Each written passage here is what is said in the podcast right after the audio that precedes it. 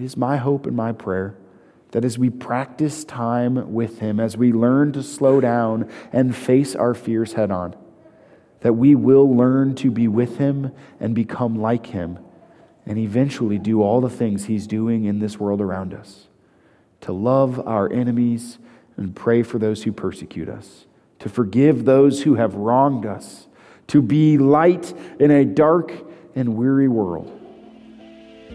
And it's my hope and my prayer that as we become more like Him and spend time with Him, our faces too will be transformed.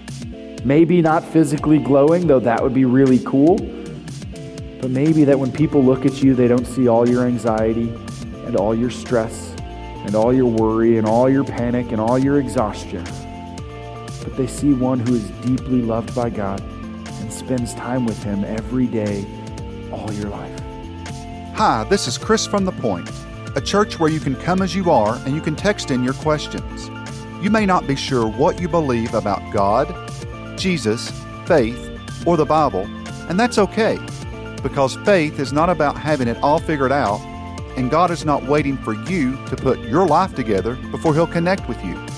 If you'd like to find out more about The Point, you can visit our website at thepointknox.com or connect with us on Facebook Instagram, or Twitter at The Point Knox. Don't hesitate to contact us or join us in person every Sunday morning at 10:30 a.m. We pray this message has an impact in your life or at least makes it easy for you to connect with God where you are. When you first start out in a relationship, there's a truth for every one of us that when you first begin to get to know somebody, there's a whole lot of talking and a whole lot of activity. I mean, I highly doubt on your first date you sat across from the table of whomever you're dating or now married to, and you just sat there and stared in silence. And then there was a second date.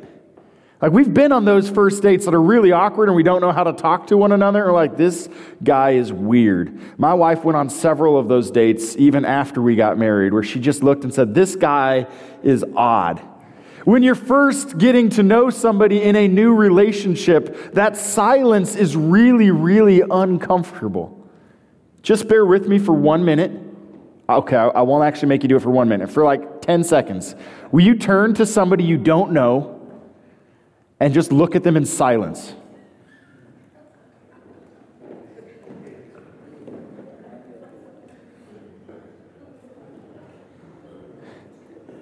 It's really hard, isn't it?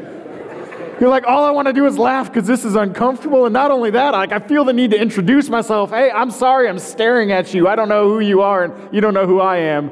I'm not as weird and creepy as I seem. When we begin relationships, in order to begin to overcome that awkwardness of the unknown, we begin with a lot of talking and a lot of conversation. And in dating or even friendships, we often do things together. We go out and maybe we go bowling or maybe we do some kind of activity, something that can take the attention off of simply the other person. Because we all have, when we're getting to know people, that awkwardness of what if they know this side of me or this truth about me or this part of me I've been trying to keep hidden.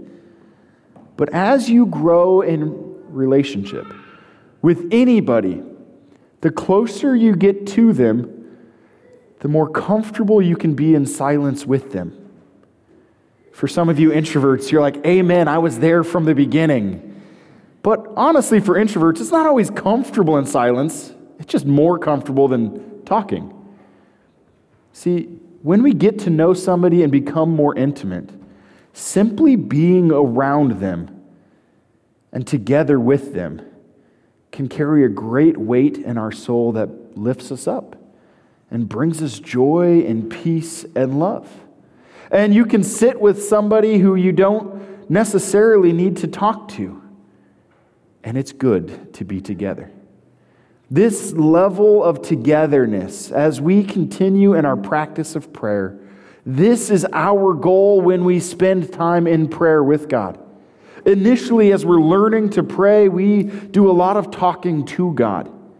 The more we learn to talk to God, we begin talking with Him and having conversation and sharing more than just the basics that we know we need and going into deeper things like our hurts and our pain And as we learn to talk with God, we begin to learn to listen to Him, to hear His still small voice in our everyday, whether that's through our circumstances or our desire or through Scripture. We hear His voice in the subtle ways that He speaks to us. And as we continue in prayer, we learn to be content to just be with God, to be in His presence regardless of what we're feeling or experiencing or thinking, regardless of how awful this week has been or awkward this moment is, to simply be with Him. And that's more than enough. As we begin today, we're going to begin in a book of the Old Testament, the book of Exodus. I know we don't spend a whole lot of time back here. We need to spend more time back here because there's some really good stuff. Exodus chapter 33 is where we will begin. If you're using the blue Bibles, it's so early on in the Bible, that's page 92. If you're using your own Bible, it's the second book, uh, or you can use your phone, Exodus chapter 33. Now, before we read this, let me just fill you in on what's happened thus far. God's people were enslaved in Egypt for almost 400 years, and God miraculously rescued them from Egypt, and He spared them from the slavery, and He delivered them with a great promise and this great promise was that he would lead them into a land that was flowing with milk and honey. A phrase to refer to a land just overwhelmingly filled with good blessing and provision. And God's promised to lead them, but along the way, they have to travel through a tiny little desert. If you've never been over to Israel or Mount Sinai and the Saudi, Saudi Arabia Peninsula, if you've never been over there, you might know that this tiny little desert, on foot, walking through it to get from Egypt to what is now Israel, this promised land God had given to them, it would take you about 11 days on foot. And the people of God have set out on this journey, and as the story unfolds in a little bit, they go greatly astray and they completely miss the mark, and they end up spending 40 years wandering around that tiny little desert about the size of Rhode Island, trying to get to an 11 day journey. If you think you're lost and confused, imagine being there 40 years in an 11 day journey. But they're not yet to the place of wandering. Still, they're making their way there. And on the way, there's this mountain called Sinai, where God has promised on this mountain he would meet with his people. He would bless them, he would speak to them, and he would show them all of his plans. So, on the journey to this mountain, we interact with Moses, the leader of the group, the man God has chosen for this role. Beginning in verse 7. Now, Moses used to take the tent and pitch it outside the camp, far off from the camp, and he called it the tent of meeting. And everyone who sought the Lord would go out to the tent of meeting, which was outside the camp. Whenever Moses went out to the tent, all the people would rise up, and each would stand at his tent door and watch until Moses had gone into the tent. When Moses entered the tent, the pillar of cloud would descend and stand at the entrance of the tent, and the Lord would speak with Moses. You see, in God's rescuing miraculously from Egypt, God appeared to his people in a pillar of cloud by day. Because if you've ever been in the desert, in the daytime it's really hot, and a cloud provides coverage to protect you from that heat. And then this same cloud would become a pillar of fire by night because it's also really cold at night and really dark in the desert. And God would show up to provide for his people and to lead them. And they knew where God was moving based on where the cloud went. They would follow. This is where God is. So as they're traveling to Sinai, as they're getting ready to go and encounter God, Moses sets up this tent, this place of meeting, where if you want to seek the Lord, you can go to this tent and you can be with him. And every time Moses goes to this tent, God demonstrates that he is with Moses and with the people by moving the cloud there in front of the tent to show his people here in this place, I am meeting with Moses. I am here with my people. I am here with you. And when all the people saw the pillar of cloud standing at the entrance of the tent, all the people would rise up and worship, each at his tent door. Thus the Lord used or used to speak to Moses face to face as a man speaks to his friend. When Moses turned again into the camp, his assistant Joshua, the son of Nun, a young man, would not depart from the tent. We see this picture here in this story as it unfolds. Moses would regularly go out to meet with God as a friend, to be in that place of seeking Him and knowing Him face to face. And then Joshua, the one who eventually comes up after Moses, is there with him too. There's a few things I want to point out before we continue in this story. If you want to cultivate a practice of prayer, it's really helpful to have a designated spot to pray. Not because the place by itself matters, but because in your own prayer life, Part of the battle that will rage within is all the distractions and all the burdens and all the challenges all around you. And by creating a designated space, you have a place to very practically go and say, Here I'm shifting my focus to be on God. And here I'm expecting to meet Him. And while He can and does meet you in all sorts of other places, there's something for you in that place that helps you to organize your thoughts and collect your feelings and simply be present. But also, Moses didn't go alone, he took with him one who would eventually come after him. Parents, if you have kids and you're learning to practice prayer, invite them into the practice of prayer with you so they can see from you how you live out this faith with God so they can learn from you how to talk to him and be with him and be a part of this journey together with him in whatever he has. If you don't have any kids, maybe there's a friend or someone else in your life who has no idea where God is in their mess. Can you invite them into a place of meeting with him together with you regularly? Now we continue. Moses said to the Lord, See, you say to me, Bring up this people, but you've not let me know whom you will send with me. Yet you have said, I know you by name, and you have also found favor in my sight. Now, therefore, if I have found favor in your sight, please show me now your ways, that I may know you in order to find favor in your sight. Consider, too, that this nation is your people. Moses, in that place of prayer, intercedes God, I want to know that you are with me and that these people are your people. You promised you would lead me, but I don't know where we're going. I feel lost. And he, that is God, said, My presence will go with you, and I will give you rest. And he said to him, If your presence will not go with me, do not bring us up from here. For how shall it be known that I've found favor in your sight, I and your people? Is it not in your going with us, so that we are distinct, I and your people, from every other people on the face of the earth? And the Lord said to Moses, This very thing that you have spoken I will do, for you have found favor in my sight, and I know you by name. Moses said, Please show me your glory.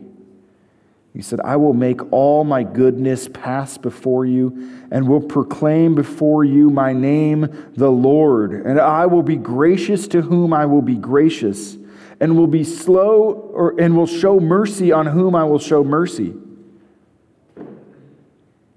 But God said, You cannot see my face, for man shall not see me and live. And the Lord said, Behold, there is a place by me where you shall stand on the rock, and while my glory passes by, I will put you in a cleft of the rock, and I will cover you with my hand until I have passed by.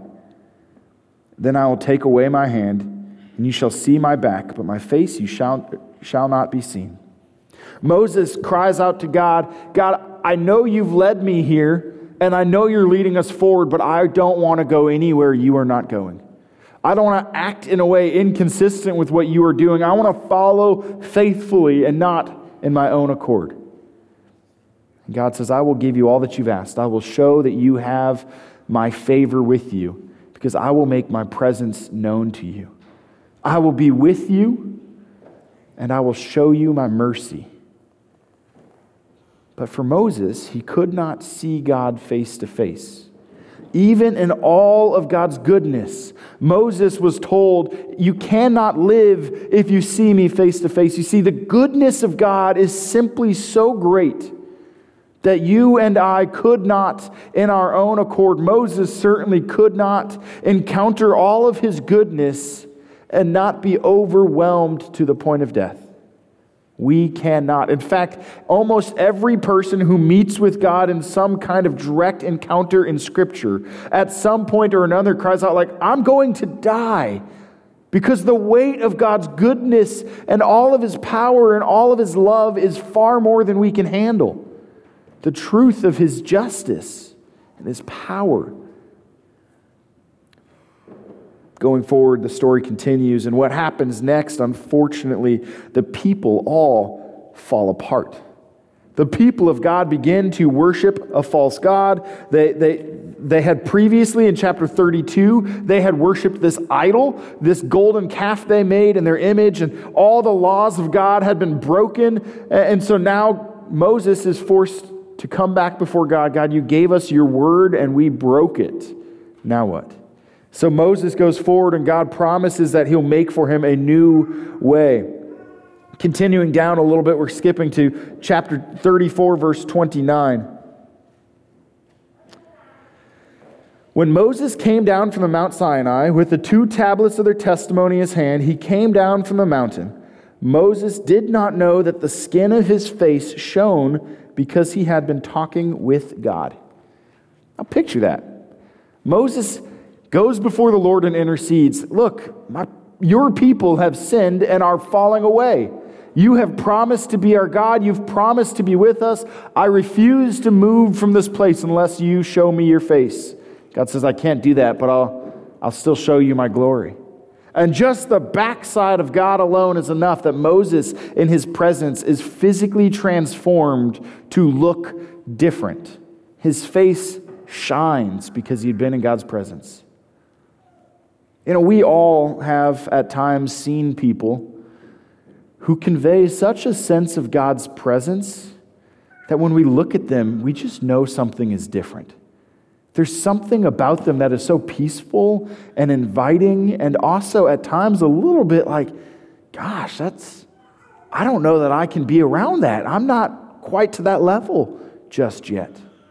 All the people see Moses' face glowing from being in the presence of God, and they're scared.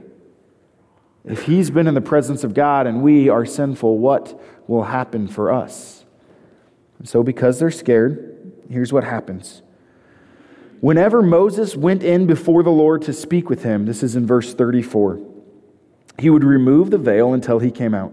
And when he came out and told the people of Israel what, what it was commanded, the people of Israel would see the face of Moses, that the skin of Moses' face was shining, and Moses would put the veil over his face again until he went in to speak with him. Because of the people's fear of what was happening inside of Moses and what was happening to Moses in the presence of God, because of their, their fear for their own sinfulness, said, Moses, we can't see you face to face. And so Moses would guard them by putting a veil over his face so that they didn't see all of God's goodness upon him. If this doesn't sound a little strange to you, it maybe should. But I think we do the same thing today. We see people who are filled with peace and goodness, and we put up barriers like they something must be off with them. Or, or maybe we don't put up a barrier against them. We look at them, we're like, I can't ever be like that. And we just settle in for being where we are or who we've been and not who we could be. We get really comfortable saying, well, I'm not quite like that person or that thing or whatever it is. And, and we never stop to ask, how did you become this person filled with peace or joy in the midst of struggle or pain, even in the midst of pain? This person who's filled with hope. I, I want to be like that too. Flip forward for just a moment to the book of Second Corinthians. Second Corinthians, I don't know if you put the page number on here or not. You did not. Cool, I didn't tell you to. It's all on me. Here you go. Second Corinthians, here's this verse. Paul is writing, and he's talking about how you and I have been given a new covenant. See, Moses was given the covenant of the law. Here's God's rules and the way in which you live to honor him, and the way in which you guard being with him. And all of these laws, all of this stuff leads us to death because you and I will never fulfill these laws. We'll never get it just right, even once, yet alone regularly. We will fall short. And Paul, he's writing and, he's talking about how we've been given this new covenant, and this new covenant actually takes that which was good before but led to death and gives us something even better. Here's what he says in verse 12 Since we have such a hope, this is chapter 3, by the way, in case I didn't say that. Since we have such a hope, we are very bold not like Moses, who would put a veil over his face so that the Israelites might not gaze at the outcome of what was being brought to an end. But their minds were hardened, for to this day, when they read the Old Covenant, that same veil remains unlifted, because only through Christ is it taken away. Yes, to this day, whenever Moses is read, a veil lies over their hearts. But when one turns to the Lord, the veil is removed. Now the Lord is Spirit, and where the Spirit of the Lord is, there is freedom. And we all, with unveiled face, beholding the glory of the Lord, are being transformed into the same image from one degree of glory to another. For this comes from the Lord who is the Spirit. Paul, he harkens back to Moses and says if Moses could bring the law, which brought pain and death because they never measured up, and bringing the law was so good that his face was transformed and looked different, but he had to hide behind a veil. How much more so for you and I who do not need to hide behind a veil? Who through Christ have been made new. We are being transformed from one degree to another into the same image of God Himself. See, Moses could not see God face to face, but you and I have been, have been invited in to do just that.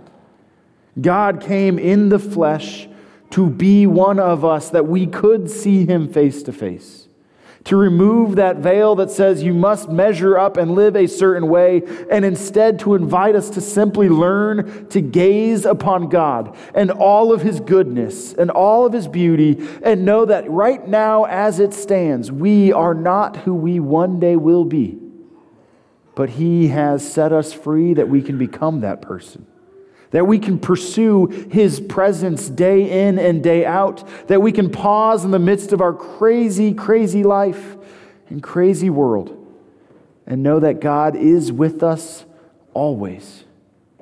In fact, Jesus, he, his, some of his last words on this earth before he left was Behold, I am with you always to the end of the age.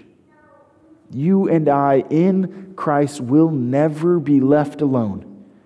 And so when we find ourselves in times of trouble and difficulty and confusion and chaos, when we feel lost and wandering, we do not need to wander aimlessly, but we're invited to gaze upon the Lord, to spend our time and our energy with Him, so that when we're with Him, we slowly become more and more like Him.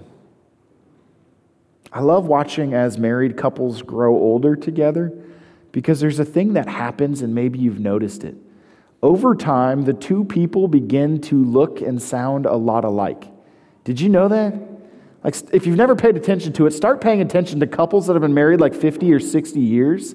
They will use the same language for a lot of things. They will have this whole language that they can understand that nobody else does, where they say one or two things and it communicates a lot more behind it. And they understand in the silence, they can look at one another and they know what the other person is about to say or is thinking or is feeling because they've spent a lifetime being together sometimes in the talking, and sometimes in the activity, and sometimes in the listening, and other times in the silence.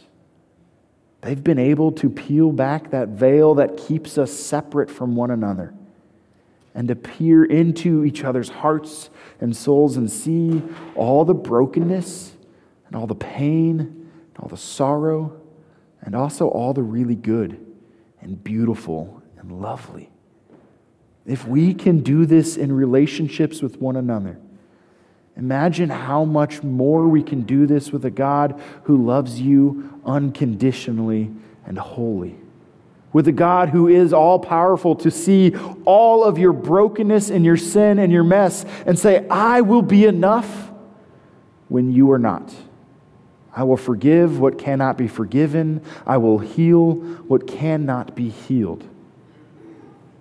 I believe it's Peter who writes elsewhere that we're to work out our salvation with fear and trembling. In our Bible Belt culture, we sometimes talk about salvation in this language like, well, when did you get saved? And we think it's almost this transactionary moment, like suddenly everything's okay, my bank account's now in the black, I'm not in the red, it'll be okay, and I can just go on doing whatever I wanted to do before. But the word salvation comes from the same Greek or the same root word as salve or healing, ointment. To work out our salvation is to work out the healing that God is pouring out in our hearts and our minds and our bodies to become the person we were made to be.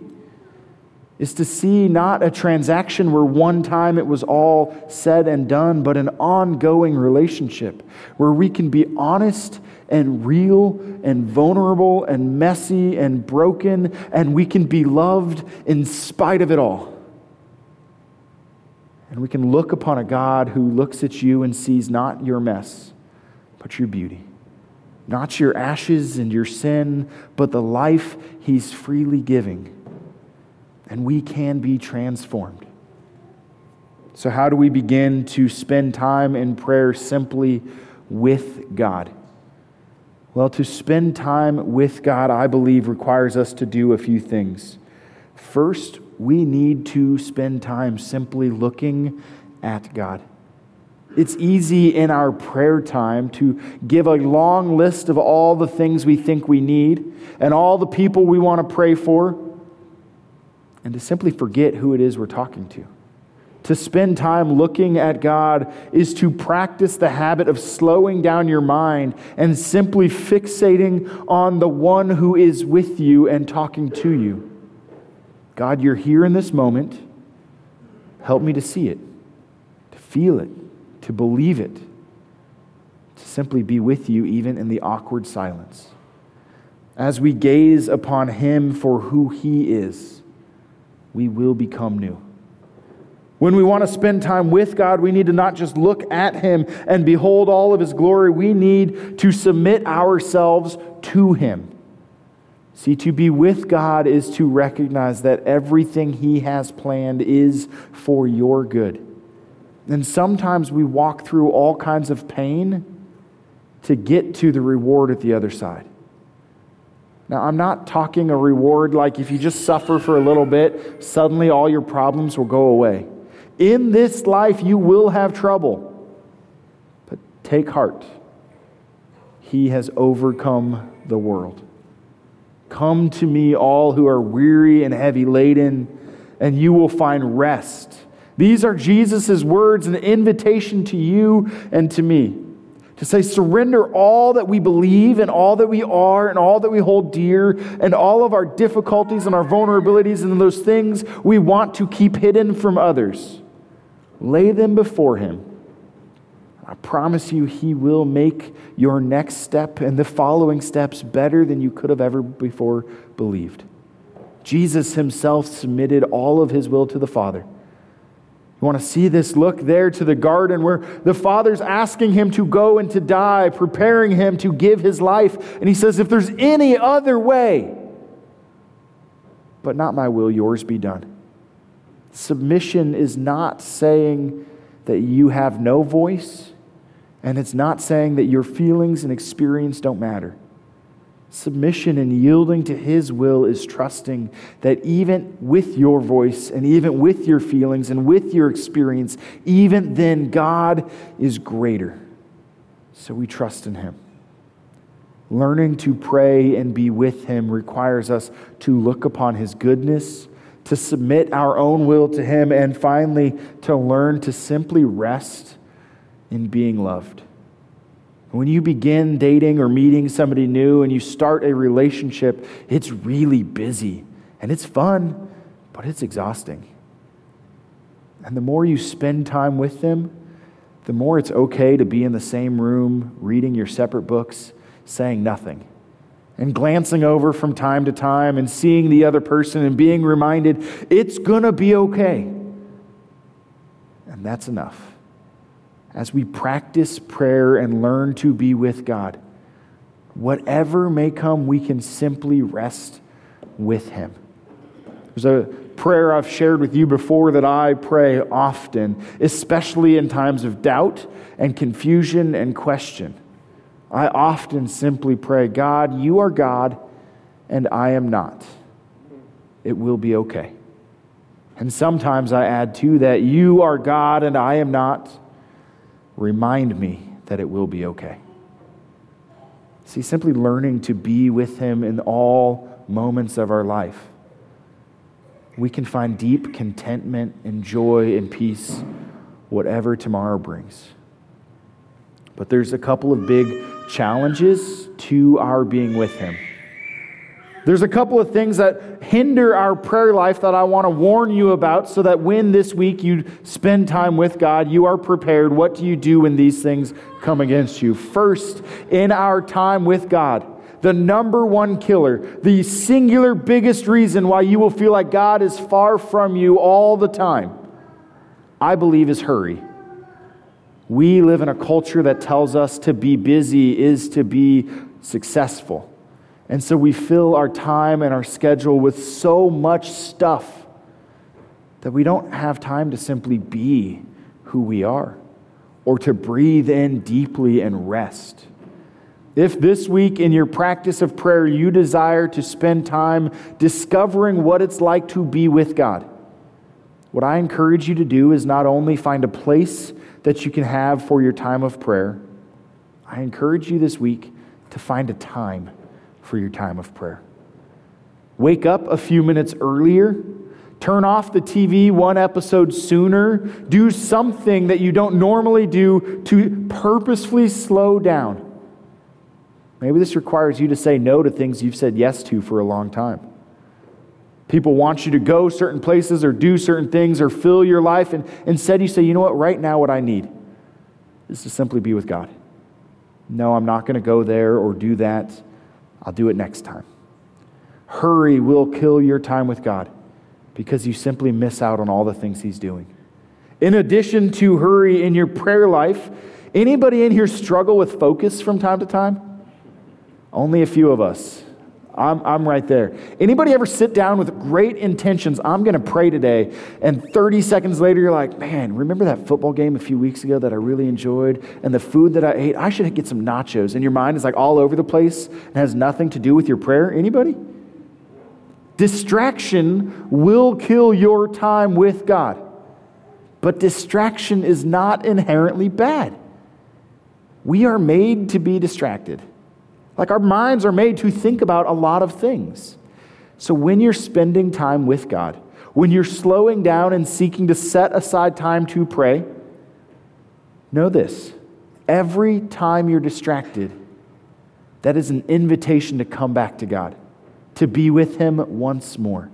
So when you recognize you're distracted and you're thinking about that TV show or that food or that thing you haven't yet done, come back to God and be honest God, I am distracted by this TV show. And I surrender it to you, and I want to be with you right now. That distraction's an invitation to be aware of his presence right now. That distraction becomes a problem when you linger on it. God, I'm thinking about pizza. Oh, that sounds so good right now. I really want to get some pizza right now. And you allow your mind to perseverate on the distraction. So, as you practice prayer and spending time with God, when you are aware of the distractions, give them over to Him and move on and see what happens.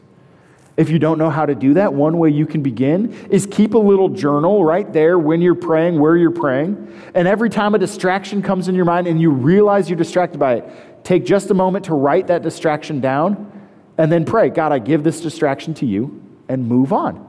Sometimes those distractions are things you still need to do at work or people you need to talk to or, or things you're like, oh, yeah, I forgot about. And so it's good to write them down so you know you can come back to them later and go, these distractions are worthwhile endeavors, but not in my time with God. Other times you come back to them and you're like, wow, that's a weird list of things that really doesn't matter. Okay, I'm glad I spent time with God. So hurry will kill your time with Him. Distraction will kill your time with Him if you're not careful. And finally, there is a third thing I believe will keep you and I from being with Him, and that is our fear. In the same way that getting to know somebody new is exciting and sometimes scary, what if they see me for who I really am? What if they see that part of me I've tried to keep everybody from seeing? What if they know my brokenness will they still love me? Being with God sometimes can be terrifying because we're afraid what if, in my silence and in that place, what He shows me deep within is not something I'm ready to wrestle with or to be aware of or to address. Sometimes we can purposefully not spend time with Him because we're afraid of what might happen if we do. Maybe he'll ask me to submit part of my life I don't want to submit. Maybe he'll remind me of sin I've been trying to ignore or justify. Maybe in that time he'll show me a vulnerability that I've been hiding behind, a wall that I've built up that he wants to begin to tear down, that I can become closer to him. And so in our fear, we often hesitate to simply stop and be with him.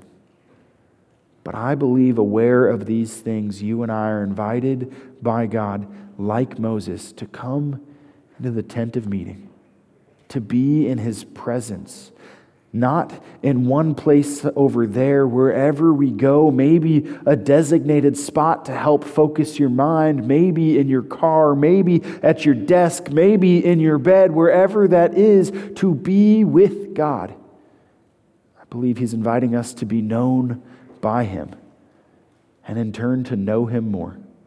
And as it says here in Corinthians, and we all, with unveiled face, beholding the glory of the Lord, are being transformed into the same image from one degree of glory to another.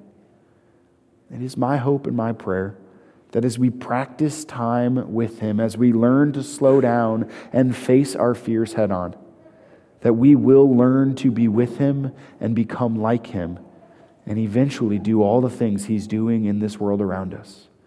To love our enemies and pray for those who persecute us, to forgive those who have wronged us, to be light in a dark and weary world. And it's my hope and my prayer that as we become more like him and spend time with him, our faces too will be transformed Maybe not physically glowing, though that would be really cool. But maybe that when people look at you, they don't see all your anxiety and all your stress and all your worry and all your panic and all your exhaustion. But they see one who is deeply loved by God and spends time with Him every day, all your life. Will you pray with me today? God, we thank you that you met with Moses in that tent, that your presence was known and all the people worshiped. We thank you that you spoke to Moses there on the mountain and he listened. And as he was transformed by seeing your backside, God, as his face shone with your presence and your glory, we thank you that though he was veiled, you invite us to be unveiled, to be set free by your Spirit, to come before you with all of who we are even the things we don't love and that we're afraid of. Teach us this week to slow down, to gaze upon your goodness, to focus our attention on your love and your power and your might, to submit ourselves to all that you are. God, teach us this week to learn to be with you, that we might walk intimately with you all of our days that this world might find their hope and their peace in you through us. We pray all of this in Jesus' name. Amen. As we continue our worship today, we're going to continue by collecting an offering. For the month of February, we've had this jar over here, and if you don't know, February is coming to an end in a couple of days. And this jar is so that we can bless a local organization in our community that gives all of their profits away, 100% they give away to support foster care and adoption. And so, whatever change or cash or anything that's put in this jar by the end of this, uh, I guess Wednesday is the first, right? So, by the end of Tuesday, so for most of you, that's probably by the end of today, uh, we're going to give all of that 100% away just to bless adoption and foster parents. Um, but in this place, we believe an offering our giving to the Lord is an opportunity to join with Him in the things He's doing. God's not only moving in our community through agencies like the Empty Cup, He's not only moving in our community through others, He's moving in this place and through you and me. And so, if you would like to partner with what God is doing and the way that He is moving and, and blessing other people, and you'd like to support this work here at the point, you can do so with cash or check uh, in the boxes as you exit. There's a spot on the wall you can, you can put your gift. If you have one of those physical connect cards that are in the pews in front of you or along the walls upstairs, if you'd like to fill out a way we can be praying with you or a way we can connect with you, you can place that in the box as well as you exit. And if you're somebody who prefers to give online and would like to partner with all that God is doing here through a gift online, you can give at thepointknox.com by clicking the little teal button in the bottom corner. However, you give and whatever you give, know this we don't give to get God's love, but because we already have it. Thank you. Some of you might be like, man, a, a Bible study about death and burial sounds really depressing. Uh, I promise you will die one day. How do you die well? And what do you do when loved ones around you die? I'm really excited for the class, so I'd love for you to join me. I think it's going to be really great. Now, every week we invite your questions, and I do my best to respond. Uh, Steve, what questions came in today? Well, today we actually don't have any questions. We just have one comment. Shout out to Anna and wishing her the happiest birthday ever. Yeah. And if you don't know Anna, she is way back there in the back of the church putting her hand up right now. Yeah.